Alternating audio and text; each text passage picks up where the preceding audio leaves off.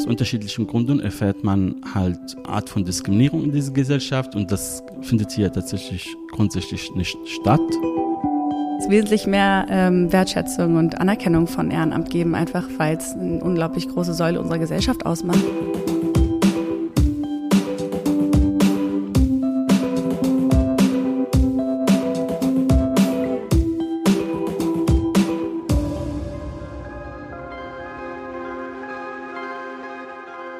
Einsamkeit ist das subjektive Gefühl, dass die physische Nähe zu anderen Menschen oder der soziale Austausch nicht mit den eigenen Bedürfnissen übereinstimmen. Und für dieses Gefühl der Einsamkeit gibt es mehrere Risikofaktoren. Menschen sind eher einsam, wenn sie arbeitslos sind oder partnerlos, wenn sie gesundheitlich eingeschränkt sind oder in Isolation leben oder wenn sie einen Migrationshintergrund haben. Das zeigt eine Studie, die vom Familienministerium gefördert wurde. Die Studie zeigt außerdem, vor allem Jugendliche mit Migrationshintergrund sind deutlich häufig einsamer als Gleichaltrige ohne Migrationsgeschichte. Für viele geflüchtete Menschen ist Einsamkeit ein ständiger Begleiter. Denn die Möglichkeiten sozialer Teilhabe sind für Menschen mit Migrations- oder Fluchterfahrung stark eingeschränkt. Sprachliche Barrieren, die fehlende Möglichkeit, einer Arbeit nachzugehen und statistisch gesehen auch ein niedrigeres Einkommen sind Benachteiligungen, die Einsamkeit begünstigen. Eine Untersuchung des Berlin Institut für Bevölkerung und Entwicklung von 2019 zeigt auch, die individuellen und strukturellen Hürden, die sich Geflüchteten oder Menschen mit Migrationsgeschichte in den Weg stellen, sind zu hoch. Das reicht von wenig praktikablen Gesetzen bis hin zu Sprachbarrieren. Solche Hürden fördern nicht nur Einsamkeit, sondern stehen der Teilhabe, dem gesellschaftlichen Austausch und der freien Entfaltung vieler Menschen im Weg. Was können wir dagegen tun? Wie können wir Austausch und Teilhabe für alle möglich machen und unser Zusammenleben gemeinschaftlicher gestalten? In diesem Podcast blicken wir nach vorn. Wir fragen uns, was wir tun können für eine lebenswerte Zukunft. Dafür sprechen wir mit fünf Initiativen aus Deutschland. Initiativen, die DM Drogeriemarkt im Rahmen des 50. Jubiläums fördert. Mit diesen Initiativen sprechen wir über fünf Themen, die wir schon heute für morgen angehen müssen. Die Themen dieses Podcasts sind Neoökologie, Kinder und Jugendliche, neue Arbeitswelten, Gesundheit und heute das Ich im Wir. Und was tust du? Das wollen wir von den Menschen wissen, die hinter den Initiativen stehen. Wie stellst du dir eine lebenswerte Zukunft, ein gesellschaftliches Zusammenleben vor, das alle mit einschließt? Und was kann jede und jeder Einzelne tun, andere willkommen zu heißen und Barrieren und Einsamkeit abzubauen? Das Gegenteil von Einsamkeit ist Gemeinschaft. Und Orte, wo Gemeinschaft entsteht, die schafft der Verein über den Tellerrand. Diese Orte sollen für jeden zugänglich sein. Und alle sollen sich willkommen fühlen. Über den Tellerrand fördert Begegnungen zwischen Menschen mit und ohne Migrationserfahrung. Begegnungen zwischen allen Menschen der Gesellschaft. Um herauszufinden, wie das aussehen kann, haben wir den Verein besucht. An einem sonnigen Nachmittag in Berlin-Schöneberg.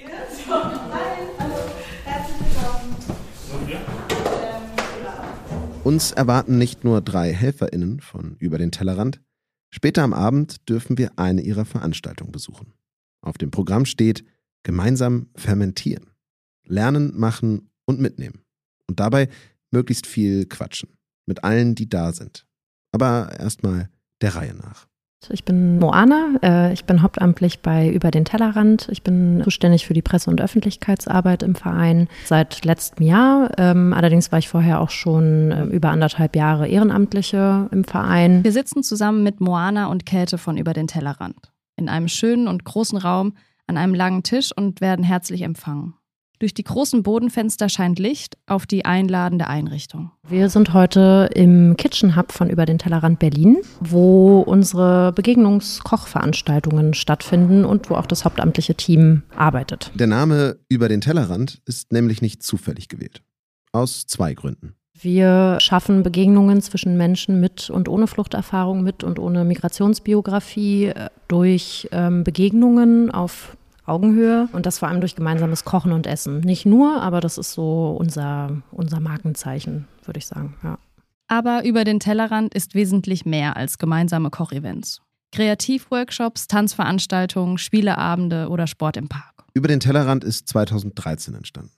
Da fand auf dem Oranienplatz in Berlin das Protestcamp von Geflüchteten statt, die sich für mehr Rechte für Geflüchtete eingesetzt und gegen die deutsche Asylpolitik demonstriert haben. Und im Rahmen dieses Camps von Geflüchteten gab es vier Studierende in Berlin, die in der Medienberichterstattung das alles ähm, beobachtet haben und für sich überlegt haben, was, was können wir tun, um unseren Beitrag zu leisten, damit die CampbewohnerInnen ja mehr Zugang zum Stadtleben bekommen und äh, mehr auch in, in die Nachbarschaft und äh, die Kiez integriert werden. Und die Idee war ziemlich simpel und ziemlich spontan. Ähm, sie sind mit Campingkochern dann einfach auf den Platz gegangen und haben zusammen mit äh, CampbewohnerInnen gekocht. Und daraus ist dann ein Kochbuch entstanden über den Tellerrand kochen und damit dann eigentlich auch die ja, relativ simple Idee von über den Tellerrand. Ähm, es hat sich 2014 dann der Verein gegründet.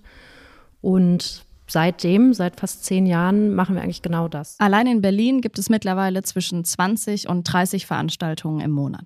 Je nach Event variieren die Menschen, die kommen, ältere, jüngere.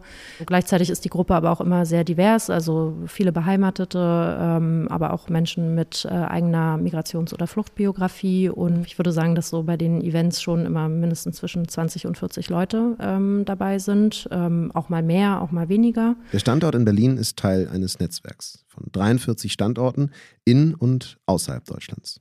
Moana erklärt uns, warum Kochen den Anstoß für dieses Netzwerk gegeben hat. Jeder isst in seinem Leben. Jeder hat schon mal, wenn es auch nur eine ganz äh, einfache Sache ist, wie äh, Nudelwasser aufsetzen, schon mal was gekocht. Es ist einfach was, was sehr niedrigschwellig ist. Beim gemeinsamen Kochen ähm, können kann sich jeder beteiligen, sei es äh, beim Schnippeln vom Gemüse, sei es bei der Abwaschparty am Ende. Ähm, und es ist eben was, was nicht unbedingt sprachbasiert ist, sondern man kommt durch gemeinsames Tun zusammen. Und genau deswegen funktioniert es eben auch so gut, ähm, dass die Menschen, die bei den Veranstaltungen sind, nicht unbedingt die gleiche Sprache sprechen müssen und sich trotzdem verstehen. Moana selbst ist durch die Isolation der Corona-Pandemie und durch Social Media auf überm Tellerrand aufmerksam geworden.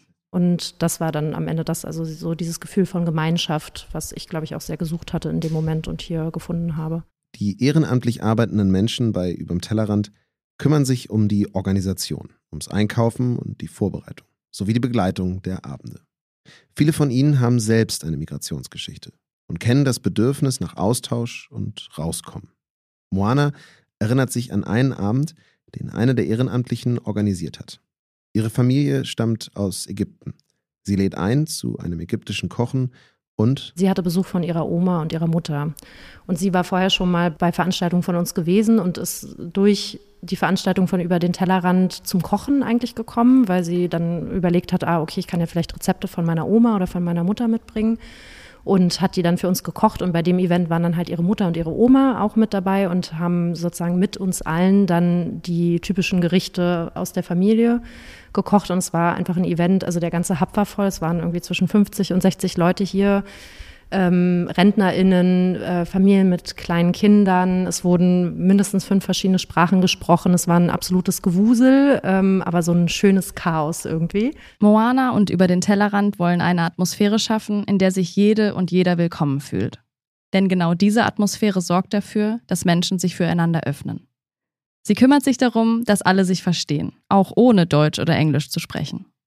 Doch Moana sagt auch, dass es an etwas Grundlegendem fehlt. Einfach diese offenen Begegnungsräume, wo man einfach hingehen kann, wo man sich einfach treffen kann, ohne dass man was konsumieren muss, ohne dass man die Person schon kennen muss. Also einfach irgendwas, wo man hingehen kann, um zu sein. So, und das gibt es natürlich ähm, mittlerweile sehr wenig in den meisten Städten vor allem. Regelmäßig veranstaltet der Verein einen Stammtisch. Dort treffen sich die Ehrenamtlichen und überlegen sich neue Ideen. Jeder kann etwas beitragen, etwas organisieren oder von sich einbringen. Und auch wenn es neben Arbeit und Alltag manchmal eng wird, teilen die Menschen, die sich hier engagieren, ihre Zeit. Und das ist eben auch das, was wir, glaube ich, alle erlebt haben, was wir alle äh, jeden Tag sehen, was unsere Ehrenamtlichen berichten, ähm, dass es eben in ihrem individuellen Leben und dann ja aber eben bei allen, die hierher kommen, eben diese, diese wichtige Veränderung ist. Und ein Ehrenamtlicher von uns hat mal gesagt, ähm, er hat bei Über den Tellerrand seine neue Familie gefunden. So. Es ist eben auch unglaublich schön, es so mit ein bisschen Abstand bei anderen Leuten zu beobachten. also was da eben auch teilweise draus, draus entsteht. Also ähm, wir hatten auch mal den Fall, dass ein, also dass zwei Ehrenamtliche, einer ähm, ähm, aus Syrien und einer aus äh, Deutschland ähm, dann zusammen angefangen haben, sich ein Tiny House zu bauen zum Beispiel. So, also solche Geschichten gibt es eben auch. Doch die Arbeit im Ehrenamt ist eben häufig mit viel Aufwand verbunden. Vor allem, wenn es um die Finanzierung geht großer Teil unserer Arbeit wird allerdings durch Projektförderungen von verschiedenen ähm, Ministerien, Stiftungen, ähm, genau, auf sowohl auf Bundesebene als auch auf Landesebene finanziert. Ähm, und das sind dann eben immer Projekte, die für eine bestimmte Zeit laufen und äh, dann muss man wieder neues Fundraising betreiben, neue Gelder akquirieren. Und weil diese Förderungen eben oft zeitlich begrenzt sind, versucht sich über den Tellerrand eigenständiger zu machen. Nicht nur durch Spenden, sondern auch durch Merchartikel. Zum Beispiel durch Kochbücher, die über die Jahre entstanden sind. Doch die finanzielle Situation beschäftigt Moana und Käthe eigentlich immer. Also um nochmal zu veranschaulichen, dass es teilweise auch ein wirklich extrem prekärer Bereich ist, äh, in dem wir arbeiten. Ähm, es ist so, dass wir Ende letzten Jahres zum Anfang Dezember erfahren haben, dass wir ab 1.1. mit unserer größten Förderung nicht weiterfinanziert werden. Das heißt, davon waren nicht nur bei uns hier im Berliner Team ähm, viele Stellen betroffen, sondern auch aus unserem äh, bundesweiten Netzwerk. Das heißt, viele Standorte konnten nicht mehr betreut werden. Unser komplettes Netzwerkteam ähm, konnte darüber also nicht weiterfinanziert werden. Mit genau diesen Schwierigkeiten und der Suche nach Lösungen beschäftigt sich unter anderem Käthe. Ich bin Käthe, ich bin 31 Jahre alt, ich arbeite bei Über den Tellerrand hier im schönen Berlin-Schöneberg. Ähm, ich mache Ehrenamtskoordination und Community Management äh, quasi Projektkoordination im sozialen Bereich. Ihre beste Freundin, selbst im Ehrenamt tätig, macht sie auf eine Stelle als Ehrenamtskoordinatorin aufmerksam. Das ist der perfekte Job für dich, sagt sie, und Käthe bewirbt sich. Sie sagt, sie habe ihr Hobby zum Beruf gemacht. Ich bin auch Privatgastgeberin aus Leidenschaft, würde ich von mir sagen. Ähm, ich habe gerne Leute zum Essen da, ich habe gerne Gesellschaft. Ähm, für mich ist Gemeinschaft ähm, unglaublich wichtig. Sowohl zusammen essen als auch zusammen kochen, als auch Menschen mit unterschiedlichsten Hintergründen und Geschichten um mich herum zu scharen und um mich herum zu haben, genieße ich allgemein unglaublich doll. Käthe ist hauptberuflich für Überm Tellerrand tätig. Sie kümmert sich um die Organisation und Koordination der 60 Ehrenamtlichen, die das Herz von über den Tellerrand bilden. Sie berichtet von der Begeisterung, mit der sich Menschen immer wieder bei den Veranstaltungen einbringen und von der Beobachtung, wie viele Menschen sich immer wieder nach neuen Gemeinschaften und nach Austausch sehen. Mm, ich glaube durchaus, dass ähm, vor allem die Pandemie einen großen Riss in der Gesellschaft hinterlassen hat und wir immer noch als Gesellschaft dabei sind zu heilen davon, was diese ähm, Isolation gemacht hat mit den Menschen, was diese Vereinsamung gemacht hat, was dieses auf sich selbst gestellt sein letztendlich ähm, mit den Menschen gemacht hat. Und dass da ein großes Bedürfnis ist, von den Leuten wieder in Kontakt zu kommen, wieder ein ähm, Gefühl von Zugehörigkeit zu haben. Eine große Herausforderung in ihrem Job ist es, die Menschen zu motivieren, langfristig an ihrem Engagement festzuhalten, ihre Zeit ins Ehrenamt zu investieren. Ein Vorwurf kann sie jedoch niemandem machen. Das muss man sich ja auch vor Augen führen, dass viele Leute, die haben natürlich noch einen Job oder sie haben vielleicht noch eine Ausbildung, sie haben äh, anderen Verpflichtungen, Familie oder ähm, Angehörige, um die sie sich kümmern müssen. Und deshalb ist, ist natürlich, muss man das immer im Hinterkopf haben. Die Leute, die sich ehrenamtlich engagieren, das ist, das ist noch ein Extra, was sie machen zu ihrer ganz normalen, zu ihrem natürlichen Alltag, den sie eh schon haben. Die Ehrenamtlichen sind meist zwischen 20 und 30 Jahren alt. Aber insgesamt ist die Gruppe bunt gemischt.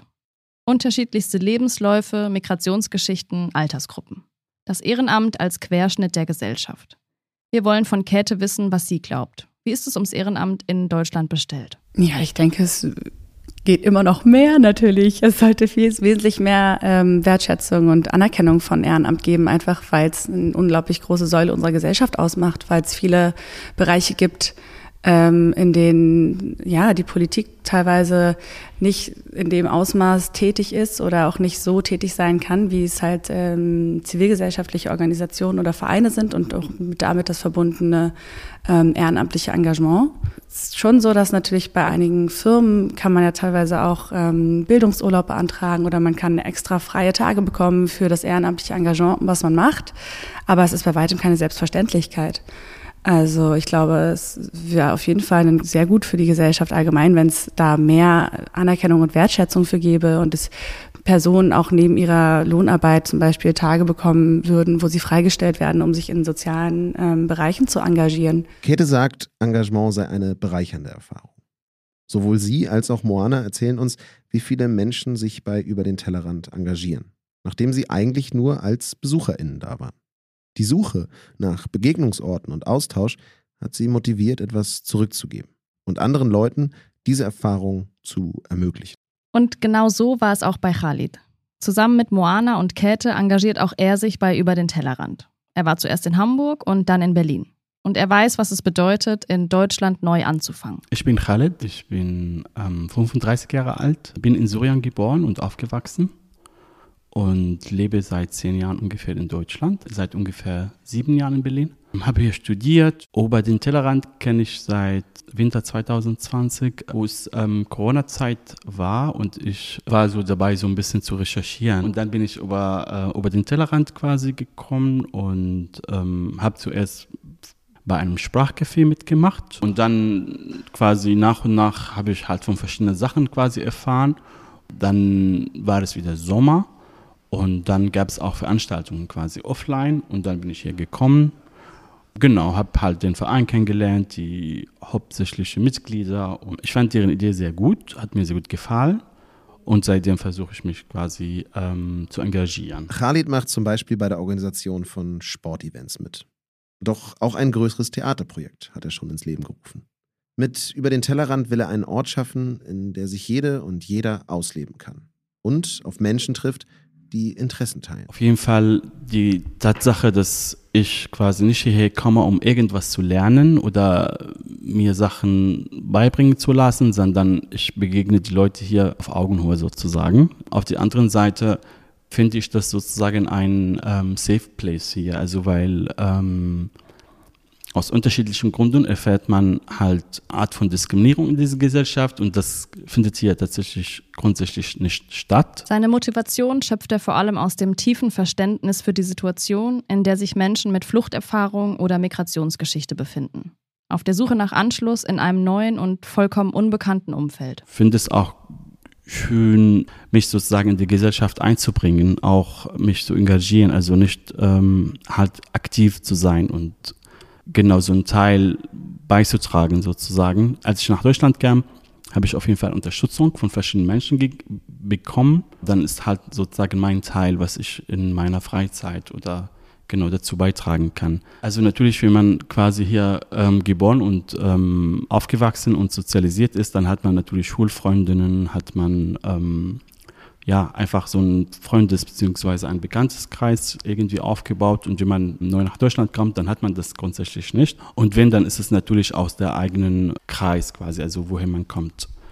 Und um aus diesem Kreis rauszugehen und also man geht zum Beispiel, wenn man in Deutschland ankommt zum Sprachkurs, dann begegnet man wieder die gleichen Menschen und nicht die Menschen, die seit langem in Deutschland wohnen, sondern die Leute, die quasi neu nach Deutschland gezogen und versuchen, die Sprache zu lernen. Herausforderungen sind ähm, also auf jeden Fall auch die Sprache, weil man sich halt nicht so gut ausdrucken kann und auch teilweise nicht ähm, verstehen kann. Dann teilweise sozusagen die Erfahrungen, die man manchmal hier macht, wo man sozusagen eine, eine, eine Barriere sieht. Und dann entwickelt sich so eine Art von, ja, ein bisschen Unsicherheit oder Ängste.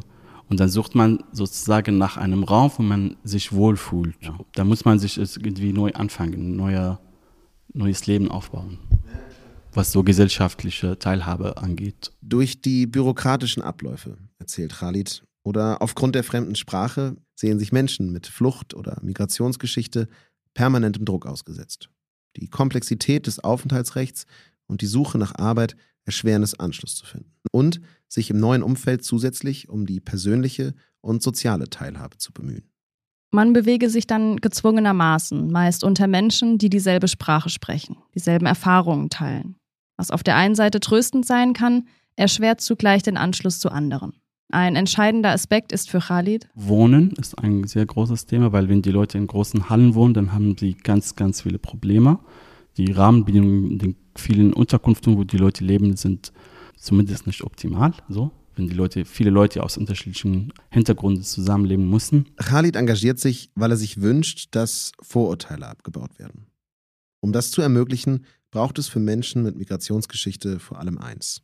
Teilhabe. Natürlich Zugang zu Arbeitsmarkt, Zugang zu Sprachkursen, Zugang zu Qualifizierung, zu Ausbildung, äh, Universitäten. Ähm, das sind auf jeden Fall wichtige Aspekte, aber auch ein bisschen äh, Vorurteile abzubauen. Davor muss man halt natürlich von politischer Seite ganz viel tun, also so von Medien, von ähm, einfach Raum für diese Menschen zu, zu geben dass, und dass die Gesellschaft sie einzeln kennenlernt und nicht als Gruppe. Zugang zu Bildung und ein Platz in der Gesellschaft. Khalid wünscht sich die Förderung sozialer Projekte und eine Stärkung des Ehrenamts. Seine Hoffnung ist Raum für das Entstehen von nachbarschaftlichen Gemeinschaften. In Schöneberg hat über den Tellerrand damit einen großen Anfang gemacht. Und auch Käthe formuliert ziemlich klar, wo sie Handlungsbedarf sieht. Ich glaube, es müsste ein, ein Umdenken im Allgemeinen geben zu, ja, wie gesagt, einer nachhaltigeren Perspektive zu schauen, wie lange braucht es wirklich, um Projekte zu implementieren? Macht es Sinn, eine Projektfinanzierung für ein Jahr zu geben, was natürlich besser ist als gar keine Finanzierung? Don't get me wrong. Aber ähm, selbstverständlich ist es ähm, wesentlich sinnvoller, wenn man äh, eine größere Planbarkeit hat äh, seien es jetzt äh, fünf Jahre bis zehn Jahre. Das Ehrenamt brauche eine bessere Planbarkeit. Und sie hofft gleichzeitig, dass mehr Menschen sich für soziales Engagement begeistern können. Ich glaube, das ist, denke ich, der Kern von Ehrenamt, dass, dass man die, die eigene Motivation dazu hat, das zu machen. Und deshalb glaube ich, ist es immer gut und sinnvoll, ähm, erstmal sich selbst zu überlegen, in welchem Bereich möchte ich eigentlich mitwirken, was sind meine Kapazitäten, was kann ich einbringen. Und ich glaube, das wäre so der, der erste Schritt.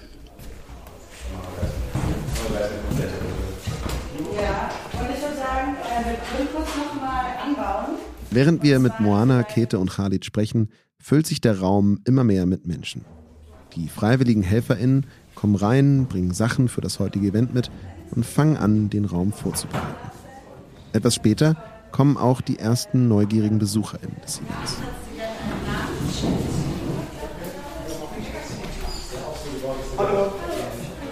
Aus dem langen Tisch in der Mitte des Raumes wird eine Tafel, liebevoll gedeckt mit Besteck, Geschirr und allem, was es für das heutige Event braucht. Etwa 20 Leute werden hier heute zusammen fermentieren. Und auch wir bleiben natürlich dafür. Genau, nehmt euch gerne schon mal Platz. Have a seat, everybody. Es herrscht eine entspannte und offene Atmosphäre. Einige kennen sich schon, andere sind das erste Mal dabei. Es wird sich in verschiedenen Sprachen unterhalten und dann stellen die HelferInnen Tomaten und Pflaumen auf den Tisch. Fermentieren, wird Käthe allen Beteiligten später erklären, ist keine zufällig gewählte Aktivität. Wie auch das Kochen haben die Menschen seit Tausenden von Jahren in allen Winkeln der Welt das Fermentieren für sich entdeckt und perfektioniert. Ein kulturübergreifender und tief menschlicher Umgang mit etwas Alltäglichem, dem Essen. Menschen jeden Alters, jeder Herkunft, mit viel und wenig Erfahrung im Fermentieren, stehen um den Tisch herum. Einmachgläser stehen bereit, Bretter zum Schneiden der Tomaten und jede Menge Salz. Ich sagen, falls man nicht auf Fotos sein möchte, äh, dann sagt uns gerne Bescheid, dann werden wir gemeinsam darauf achten. Da haben wir so leckere Birnen gemacht. Das Rezept hatte Max mitgebracht, falls ich mich recht entsinne. Einer kurzen Vorstellungsrunde von allen folgen die Erklärung, was Fermentieren eigentlich ist und wie wir vorgehen werden damit jeder am Ende mit einem Glas fermentierter Tomaten oder Pflaumen nach Hause gehen kann. Man kann all das, was Käthe, Moana und Khalid erzählt haben, sehen. Hier ist jede und jeder willkommen und Sprache oder im heutigen Fall fehlende Kenntnisse oder Fähigkeiten beim Fermentieren sind kein Hindernis.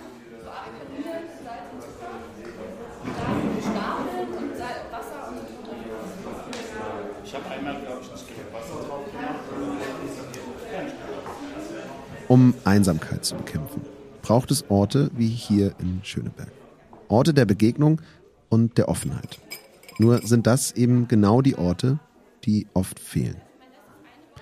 Eine tragende Säule der Gesellschaft, die freiwillig sozial Engagierten, erfahren aus verschiedenen Gründen zu wenig Unterstützung.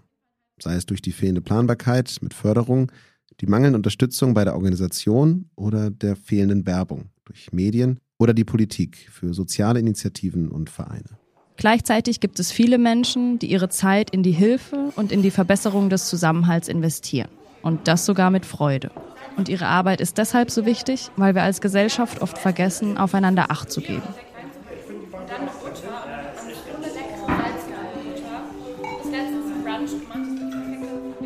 Besonders Menschen, die fliehen mussten, das Gefühl zu geben, angekommen und aufgenommen zu sein. In manchen Momenten hilft dabei schon ein Herd und ein Rezept. Wenn man aber den Menschen von über den Tellerrand zuhört, merkt man schnell, dass es wesentlich mehr braucht. Dieser Podcast wird präsentiert von DM. Wenn euch die Folge gefallen hat, lasst gern eine Bewertung da. Und hört auch in die anderen Folgen der Reihe rein, in der wir Initiativen und Menschen treffen, die sich schon heute für morgen engagieren. An diesem Podcast mitgewirkt haben Michelle Meyer, Jonas Ross und ich, Annalena Limpert.